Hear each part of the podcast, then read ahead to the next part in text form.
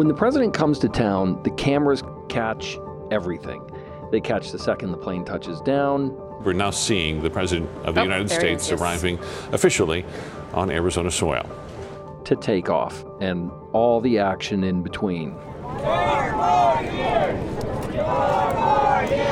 I'm looking forward to a great rally with great people. And I'll never ever vote for anybody but Trump. The cameras miss what's happening while people wait hours and hours and hours to see the president. They also miss the lead up, what's going on behind the scenes in the weeks before and after Trump comes to town. It's a quiet but really powerful movement. So it's critically important that we make sure everybody who comes to one of these rallies uh, has their address updated, has their signature updated, that they're registered to vote as a Republican. I'm Yvonne Wingett Sanchez, a national politics reporter for the Arizona Republic. And I'm Ron Hansen, also a national political reporter. You're listening to The Gaggle, an AZ Central podcast where we keep you fully informed on the state's political news. As we said in last week's show, Arizona will be a critical battleground in the 2020 election.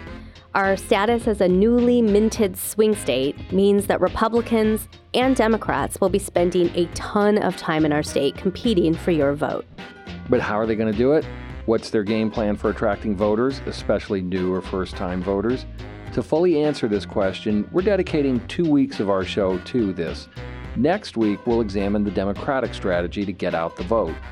We are an every year, everywhere party. And I firmly believe that we can not only win the presidency here, and we only lost by three and a half points four years ago, and frankly, we underinvested. Um, let's be frank about that. We underinvested in Arizona. We're never going to make that mistake again.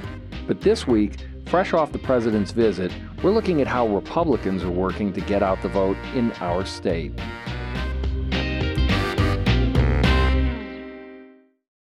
To understand the Republican strategy here in Arizona, we're rewinding to the night before the president's visit. And they're preparing to train Trump supporters in how to register new voters and continue his movement. Rick Gorka is there. He's the communications director for the Republican National Committee. I guess we could start at the beginning. Is always a good place with storytelling. He starts telling us how Republicans were And we and we were smoked in 2008 and 2012. Former President Barack Obama won both elections by decisive margins. How do you not look and see what the other side is doing and figure out how you could replicate, improve, and go forward? Obama's campaign was built on community organizers. These were the people out at grocery stores asking you to sign petitions and organizing marches. They really cared about their community. And unlike other campaigns, including John McCain in 2008, which kick up organizers in cycles, these people worked year round. So the energy never really stopped. And now that's what Trump and Republicans are doing. And they're aggressively collecting data about potential voters, too. So after the 2012 cycle, the RNC invested in this permanent data-driven ground game, which means that we have been invested in states like Arizona for multiple cycles and have not left. And the backbone of our operation is the volunteers that we train. These volunteers are trained through a program called the Trump Victory Leadership Initiative. Republicans see this training and the volunteers who sign up for it as key to his success in 2020. Because if they can get people out to vote for Trump, especially new voters, that probably means those people will vote for the other Republicans down the ballot, too. Arizona, you've had the best year, the most successful year that you've ever had in the history of the country. It's the best year you've ever had. There really isn't a lot of uh, opportunities for Republicans to carry a state if the president's not going to carry. So essentially, it's this if Trump wins, all Republicans win. Arizona is on fire thanks to the leadership of President Trump with Governor Doug Ducey and the Republicans in the Senate and the House. People are living amazing. We are getting people off the sidelines. And there isn't a bigger opportunity for these volunteers than when the president is in town. It's great being here in the great state of Arizona with Is that when the president comes to town, there is no bigger megaphone in the country. When Air Force One lands and the SEAL goes on the podium, that is the bully pulpit for a reason. And he brings attention and individuals out like nobody else. What Republicans do is this before big rallies, They recruit and train volunteers and activists to be essentially what amounts to quasi Republican staffers. And each person has their own unique skill set. So they may be more inclined to recruit new volunteers. Maybe they like to do voter registration. Maybe they like to do phones. Maybe they like to do doors. Maybe they're more social and they like to host mega meetups, which is a, a way for uh, somebody to open up their home or county office to bring folks in around big events like the rally. So Republicans recruit volunteers to go through the Trump victory leadership training before a big rally. It's also called TVLI. And contrary to popular opinion, folks that go to rallies sometimes aren't registered to vote. I'm not sure how you're not a registered voter and, and go to a rally. That seems a little bit counterintuitive, but it happens.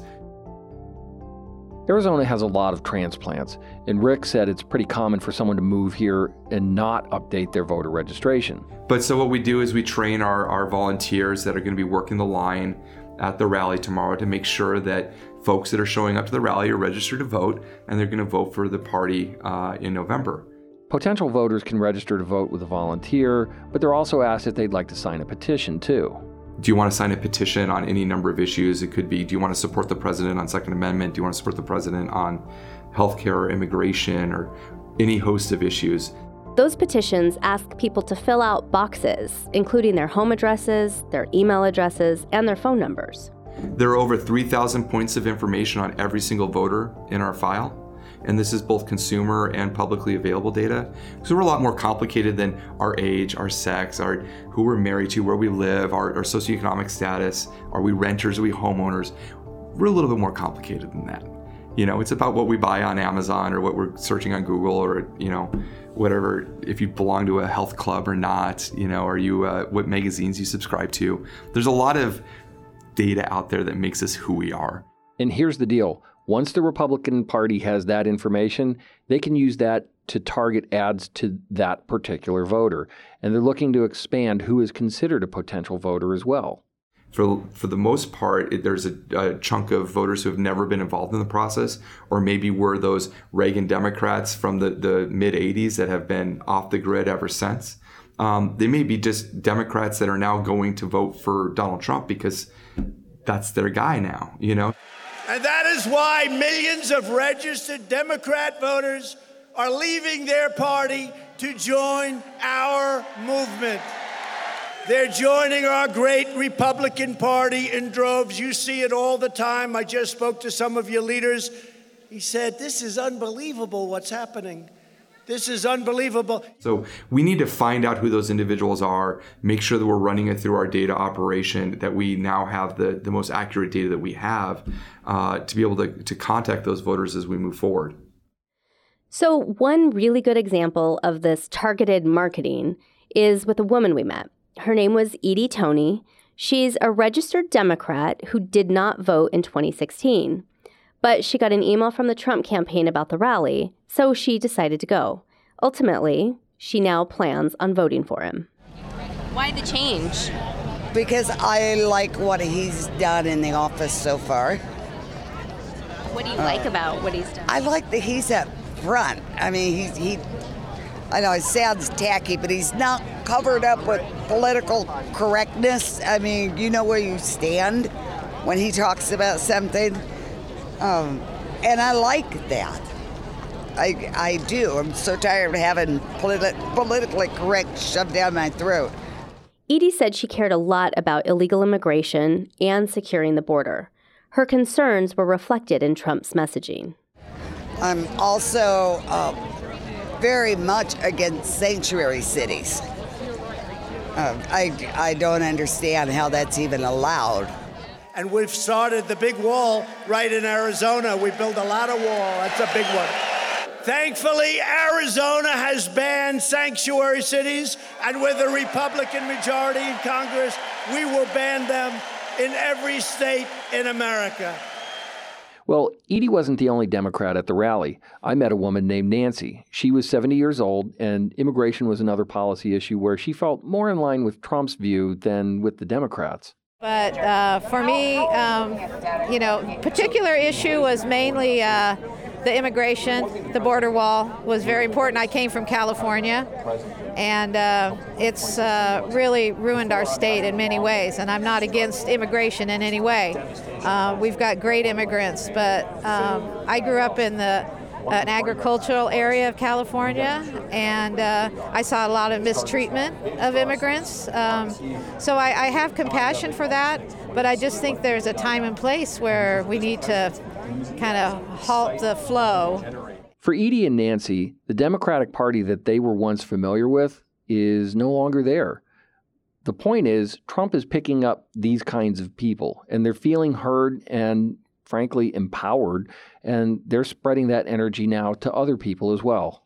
I have a lot of friends that are school teachers, and um, I just try to talk to them about the issues. You know, let's put Trump's personality aside. Let's talk about the issues and, and what you know what really is best for our country. And uh, I'm trying to get into dialogue with that and, and try to support some of the local politicians as well. It's not hard to see how this strategy can work. It's already worked with people like Nancy and Edie and a lot of other voters we met. And like Rick said, thousands of volunteers have been trained through TVLI during the 2020 cycle. Republicans have a goal of activating and engaging 2 million volunteers nationwide. Uh, we want to create the largest ground game that's ever been put forth um, because that's the type of effort it takes to win nationally. Uh, but it's also because we have the money and the time to do so we have the luxury in 2020 of running in the incumbent campaign, which allows us to focus specifically on November as opposed to what the Democrats are going through is a, a pretty divisive and can be long, drawn out primaries. The volunteers, of course, work for free. Some will spend five to 10 hours a week. Others will put in somewhere between 30 to 40 hours a week.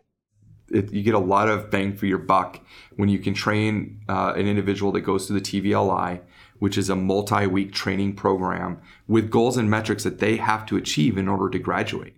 But in addition to its cost effectiveness, Rick thinks this neighbor to neighbor approach will work a lot better than out of state staffers trying to convince people.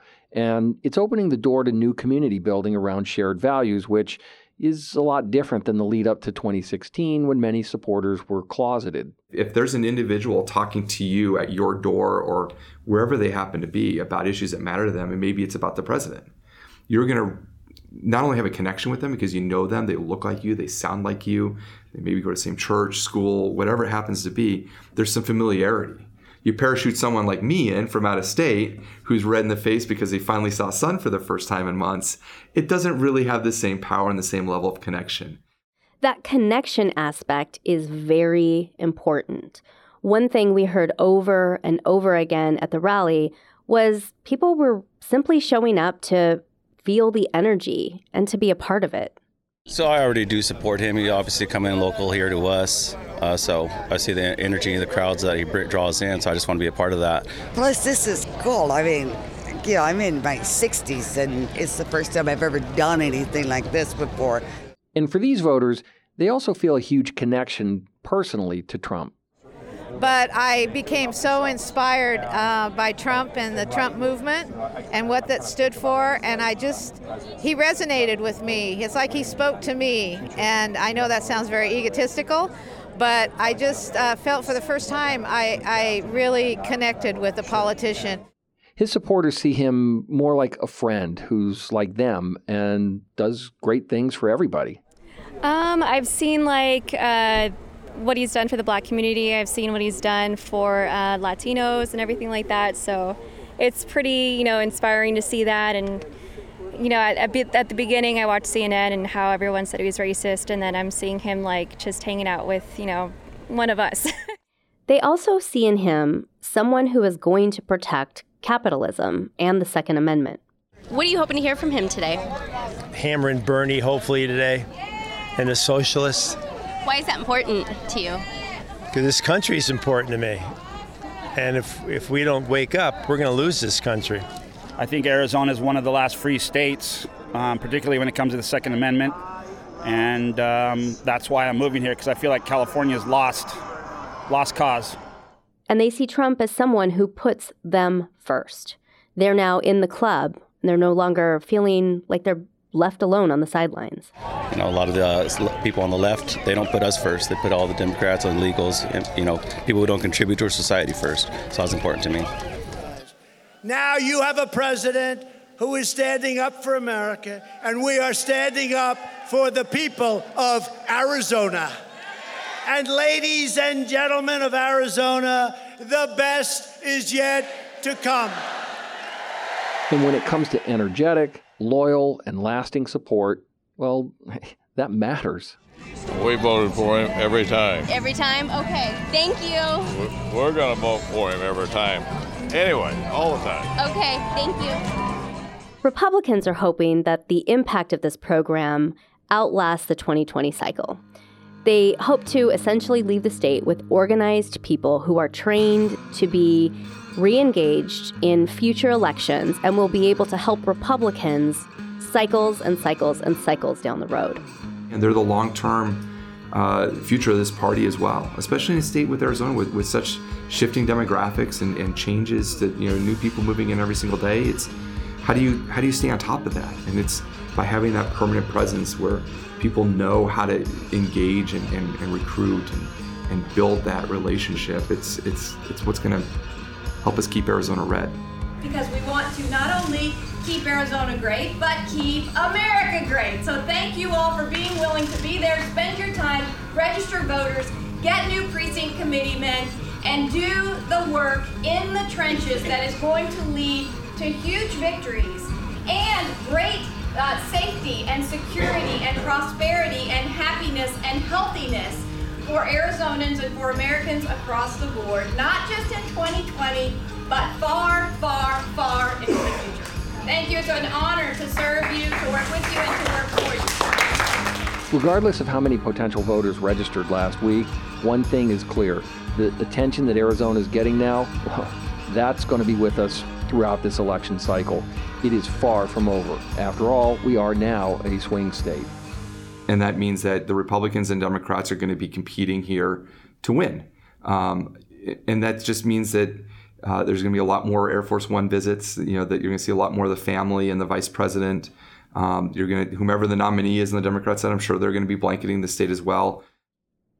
And if you head to the next Trump rally, whenever that may be, don't be surprised if you see people out there with red t shirts on and clipboards gathering personal information and registering tons and tons of people to vote. After all, those simple exchanges, repeated over and over and over again, are the basis for the Republican strategy this election cycle. That's how Republicans are doing it. What about the Democrats? What does their ground game look like? We'll have that in next week's episode of The Gaggle. That's why Arizona is part of our battleground buildup, where we're opening offices, hiring organizers. We had, we had 25 organizers on the ground last summer, the summer of uh, 2019. Uh, as part of our organizing corps initiative. And these are homegrown organizers, not folks parachuted in. Don't miss a single episode of The Gaggle. If you're not already, subscribe to us in your app. We'll come at you every Wednesday with a new episode, and today we're coming at you with two. Once you've listened to this one, go to our bonus episode with Congresswoman Ann Kirkpatrick. She sat down with us exclusively to talk about her recent announcement that she is seeking help for alcohol dependence. Well, I guess the voters will decide, right? I mean, um, y- you know, it's it's important to me to always be who I am and be open and honest. And, and we've done that. And whether the voters want me to continue in my le- leadership role, they'll decide. Uh, um, but again, it, it's um, it's been eye opening. As always, thank you so much, Gaggle listeners, for tuning in. Be sure to rate and review us five stars if you love us, and share our show with a friend. Election season is in full swing, and we're here to answer your questions and to keep you informed. Make sure to follow us. I'm on Twitter. I'm at Yvonne Wingett. And I'm at Ronald J. Hansen, and that's H A N S E N. This episode was produced by Taylor Seeley and Marita Dominguez with oversight by Katie O'Connell. See you next week.